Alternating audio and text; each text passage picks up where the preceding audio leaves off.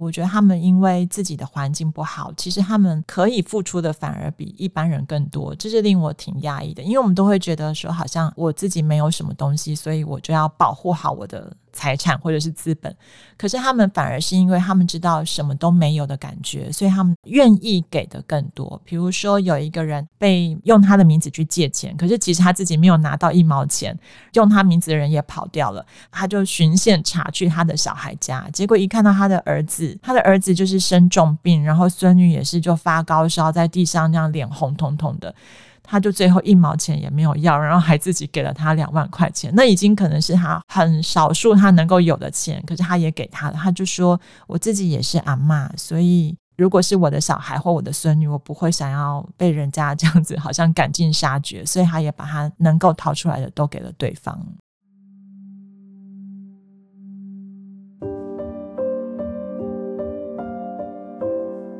欢迎收听《迷成品 Podcast》，今天读什么？在这个节目里，我们会精选一本书，邀请来宾深度分享，聊聊这本书带给我们的阅读趣味、启发与思索。大家好，我是承轩。前一阵子，我们在节目中采访了《报道者》的总编辑李雪莉，她和我们分享了用药者的成瘾故事。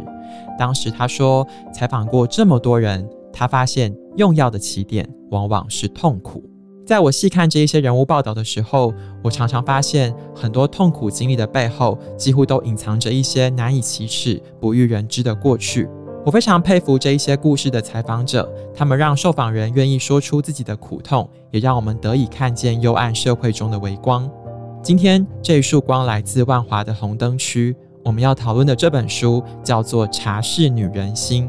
和我们介绍这本书的两位来宾，分别是本书的作者李文轩，以及珍珠家园妇女中心的工作人员赵心怡。两位好，听众朋友大家好，我是《茶室女人心》的作者文轩。Hello，大家好，我是赵心怡。《茶室女人心》这一本书呢，它讲了十二位万华基层女性的故事，里面包含茶室的工作者、性产业的劳动者，他们都因为各自不同的人生转折来到万华。其实我猜，一般人在想象这些故事的时候，都觉得好像离自己的生活很远。但是透过文轩的文字，我们会发现，其实这些事情就离我们身边非常非常的近，而且我们的生命中可能有很多的共通点跟交集。一开始我有点好奇，文轩你怎么会关注这个议题。那你在采访这本书的过程当中，有没有一些你意外的发现？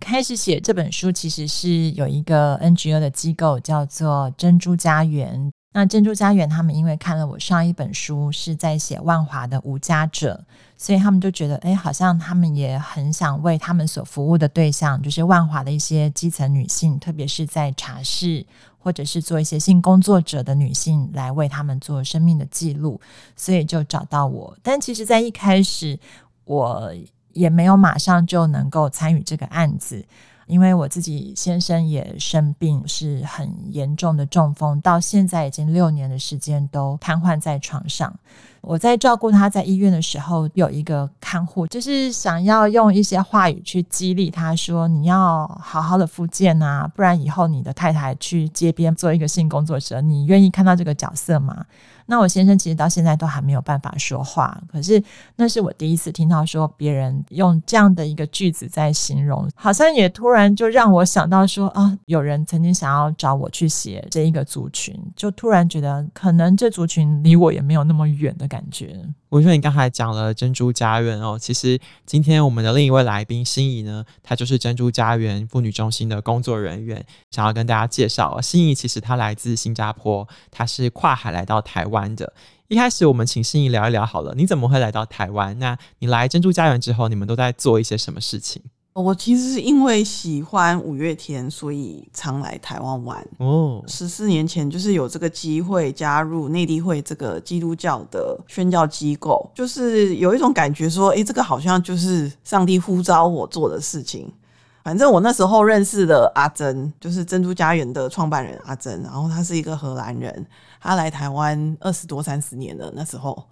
所以现在已经超过三十年了，然后我就知道说，哦，原来他要开始关心这些红灯区的妇女，我就想说，哎，这好像是一个我也可以加入的一件很有意义的事情。珍珠家园，刚才你们有说，你们关注的是在万华红灯区的妇女们，到底你们关怀的面向，还有你们平常日常中这个机构在做哪一些事情呢？我们有一个中心，是一个安全温暖的地方。我们希望说，可以给大姐们一个家的感觉，一个身心灵得到安顿的地方。我们的族群是蛮多元的，因为一开始我们是去探访茶室工作者。还有在街头的性工作的，可是可是后来呢，我们其实是有更多的社区的这些独居老人啊，也会加入我们。那我们会做的事情就是礼拜四五早上我们会有一个聚会，像一起唱歌啊，听一些圣经的话，一起祷告。然后下午有不同的课程，像唱歌仔戏、桌游、艺术创作、生命绘本，就是有很多其实可以学习的机会。然后礼拜天下午我们会一起做手工，做布包包啊、串珠啊、一些卡片，就是可以卖的东西。我常会说我们在对抗孤单，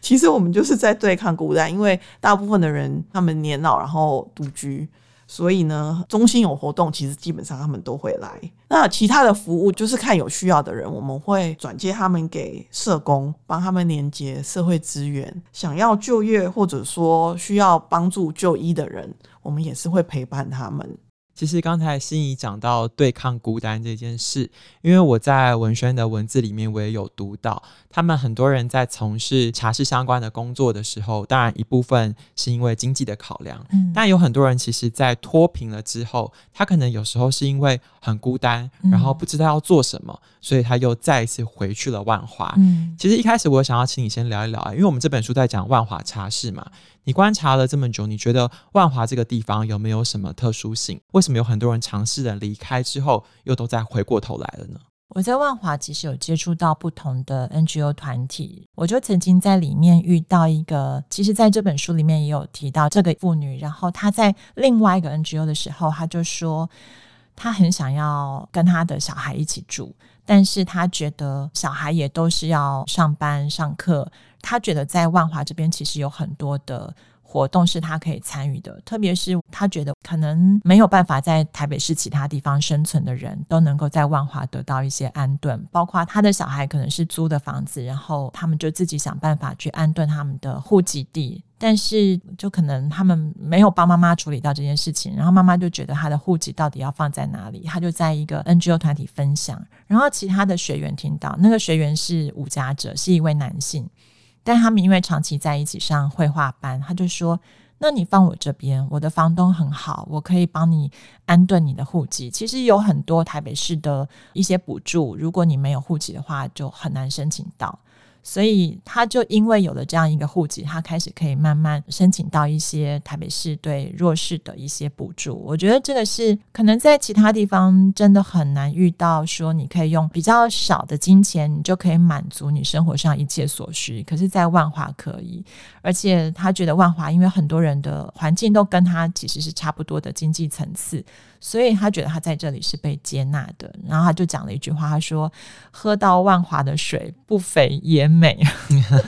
嗯，其实，在这些故事里面会看到，他们每一个人都有自己的人生转折，所以来到万华这个地方。那他们在这里生活、工作，结交自己不同的朋友，然后认识不同的 NGO 单位之后。到后来遇到文轩的时候，你觉得他们有什么共通点吗？不管是特质、价值观，或者他们跟你分享的内容，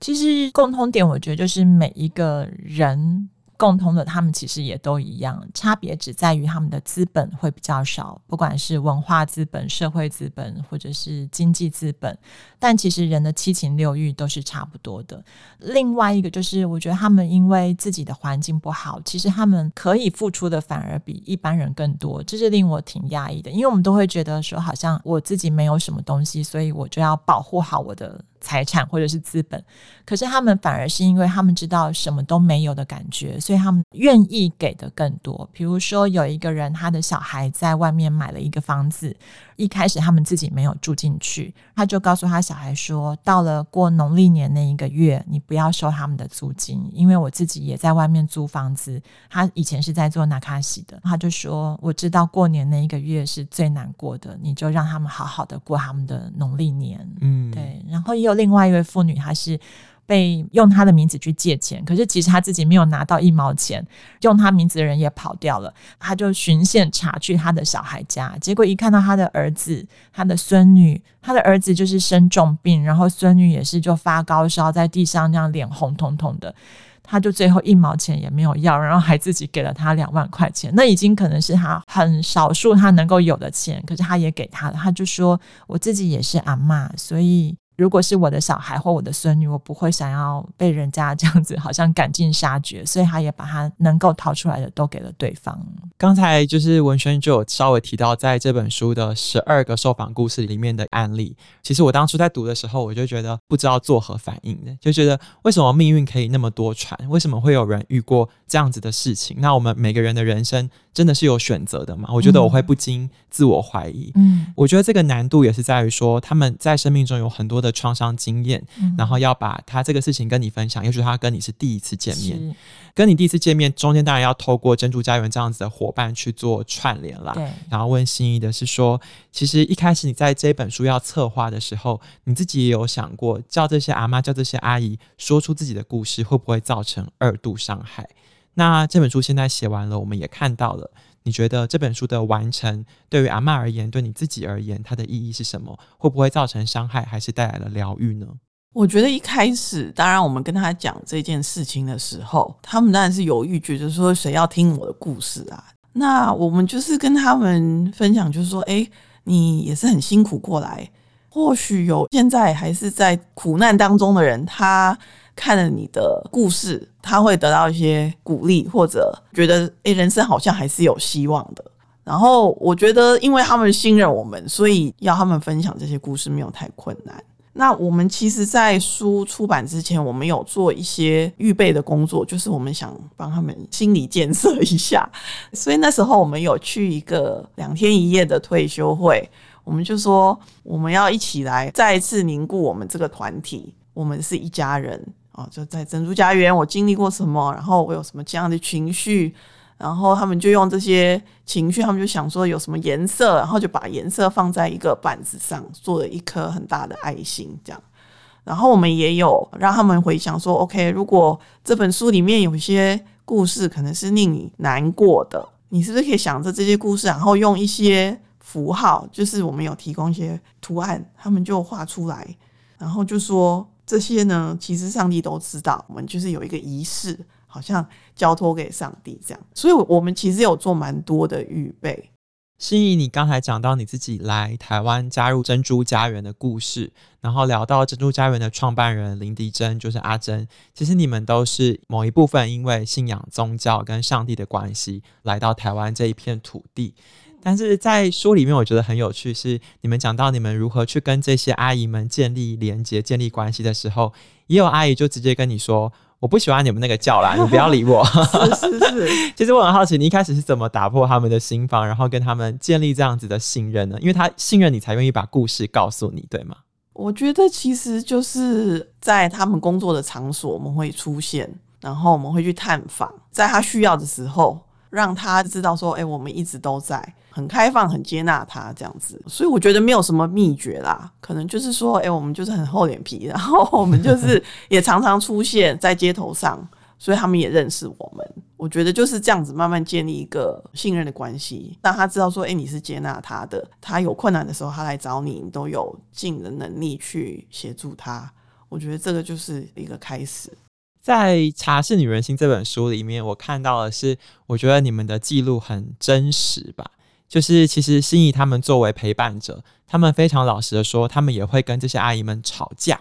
然后我就会看到不同的冲突。其实我有一点好奇，文轩你在采访的时候有经历这个现场冲突过的经验吗？啊、我自己是没有，但是我有听他们在访谈当中，我觉得有一些蛮有意思的现象，比如说有一些妇女会去邀请其他她的茶室的工作的伙伴一起来到珍珠家园，她的伙伴就跟上帝祷告说啊，希望你帮我介绍更多的客人，然后我可以有贵人来给我更多的钱这样，然后他就会说，你怎么好意思对上帝讲这些呀？这些话是不能在这说的。也有一些状况是我觉得那个毛。矛盾是来自于我自己对于写《茶室女人心》这本书，我会有一点点可能跟创办人阿珍没有那么相似的一个出发点。比如说，我就曾经把阿珍弄哭，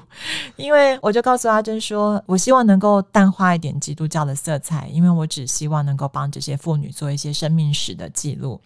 然后阿珍就很纠结。有一天，他在视讯里面，他就跟我说。可不可以不要抹去他们这些很真实的跟上帝的关系？他说：“你不要担心他们讲的话跟其他你听到的基督徒是一样的，因为在他们的环境里面，他们说的每一句话都是发自他们内心的。”那时候我其实不能够对阿珍保证什么，我就说我只能尽可能的去保留到他们在面对生活，然后面对这个信仰给他们一些价值观，或者是他们可能对自我认同的一些改变。结果我后来发现，不管我怎么调整这个书的重心，我都避不开上帝在他们生命当中的一些改变。就是他们可能因为来到这个信仰，他们才能够更接纳自己。我觉得他们人生的新的枝芽是紧紧跟着这些宣教士，然后跟着珍珠家园，还有上帝是一起改变的。所以我后来还是决定说，把这些就全部都呈现给大家。其实文轩刚刚讲的这个故事，我也有读到，就是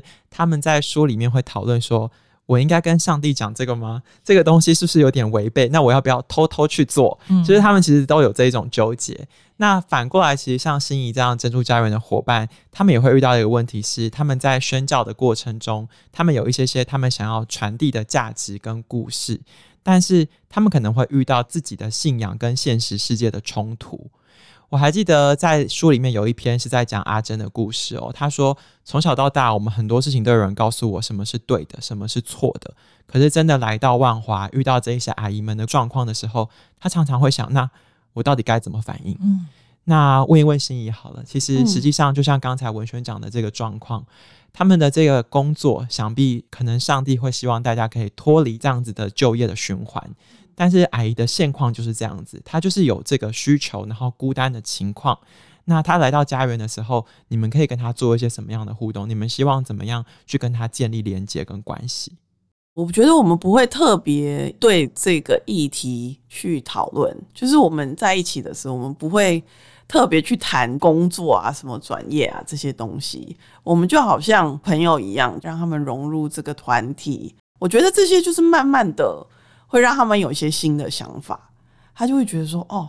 原来我可能在茶室，我听到的就是很多的什么签牌啊，一些负面的一些资讯啊。反正他来到这边，他就觉得，哎，我好像听到一些不同的东西，比较正向的东西，像健康讲座啊，他学会说，哎，要吃什么，他可以改善他的饮食习惯，就是这些新的一些资讯就会进来，就让他觉得说，哎，这个世界好像还有其他的可能性。”所以我觉得，就是从这种慢慢慢慢的就是在一起。我觉得耶稣也是，我们看圣经，耶稣其实也是跟妓女啊、什么税吏啊在一起。可是他没有说哦，因为你们的工作，所以我不要跟你们在一起。他就是你在哪里，我就是在哪里。所以我们就是一样，我们就是诶，你的现在的状况在哪里？然后我们就是一起来寻求。我也不知道，因为我也不能解决他们生命的很多的问题或者他的重担，对不对？我也不可能供应他很多的经济的这方面，所以我只能慢慢的陪他。我不知道的时候，我也跟他讲说，对，我我也不知道要做什么，我们一起来祷告，可能一次又一次的，我们一起经历神吧，这样的过程。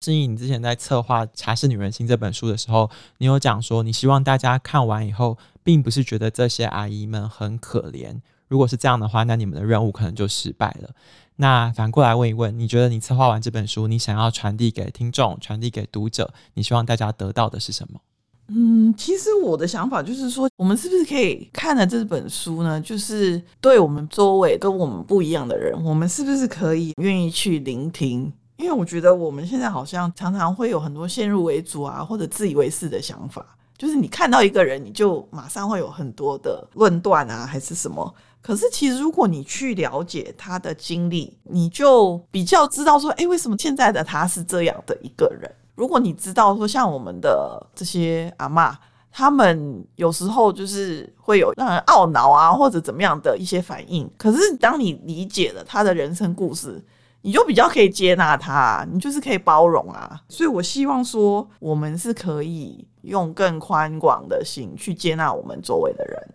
对。然后我也希望说，就是大家不管面对什么苦难的时候，就像那个笑笑啊，他们都会说“嘟丢宝贝安诺”，对不对？就是就是那个笑笑的名言嘛，他就说“嘟丢宝贝安诺”，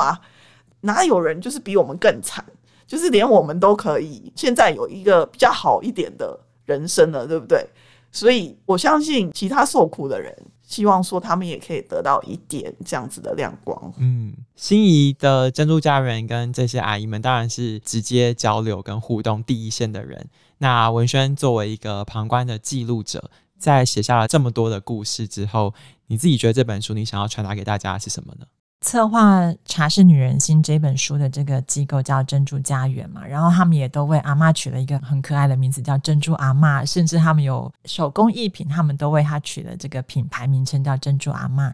其实我知道他们取名珍珠是有圣经里面的意义，可是从我外面的人来看，我觉得他们好像有一个很粗粝的一个外壳，可是当遇到一些刺激物，然后侵入他们身体的时候，他们就分泌出各种不同的泪水，去包覆这样一个让他们很痛苦的事情，然后慢慢的结晶成为一个珍珠，一个圆滑漂亮的内在。然后这些从国外来的宣教士，或者是我们自己本地的工作人员，我就觉得他们很像一个挖贝人，就是挖开这个贝壳，然后能够得到里面的珍珠。所以茶是女人心其实是十二个珍珠跟三位。挖贝人的故事，我觉得这些阿妈他们在讲出来之后，可能他们也知道说社会上还是会有很多人是不能够接受他们的，但是他们讲出来了，至少我觉得他们心口里面那一块大石头好像稍微挪动了一点点，然后让他们可以呼吸到更多的空气。我也更奢侈的希望说，他们还能够听到一点点外面的声音，是告诉他们说。你们辛苦了，你们的付出我们都知道。然后这个声音可能是来自天上，也来自于在人间的我们。我印象很深刻，书里面有一段的故事是说，因为这些阿嬷可能很多人以前在做性工作或者茶室的时候，她就是站在那个万华路边嘛，所以常常就有人走过来问她说多少钱，这是她经常被问的问题。但是在她加入了珍珠家园，在她信仰了上帝，得到了力量之后，嗯。他现在告诉自己，我的价钱不是一千块，也不是一万块，我的价值是无限。嗯，我觉得透过今天的 Podcast 节目，以及文轩还有心仪策划的这一本书，就像两位说的，我们可以像是那个蚌壳一样，把它打开一个缝隙，嗯，然后让大家看到里面珍珠所透露出来的光芒。是，希望今天节目的讨论呢，可以帮助大家更理解台湾这块土地不同面向的故事。如果你想要更深入了解今天的书籍内容，可以到你附近的诚品书店。或是点击这一次节目简介的成品线上连接，就可以找到这一本《茶室女人心》。喜欢今天分享的内容吗？欢迎到收听平台留言给我们。谢谢大家的收听，也谢谢今天的来宾。我们下次见，拜拜，拜拜。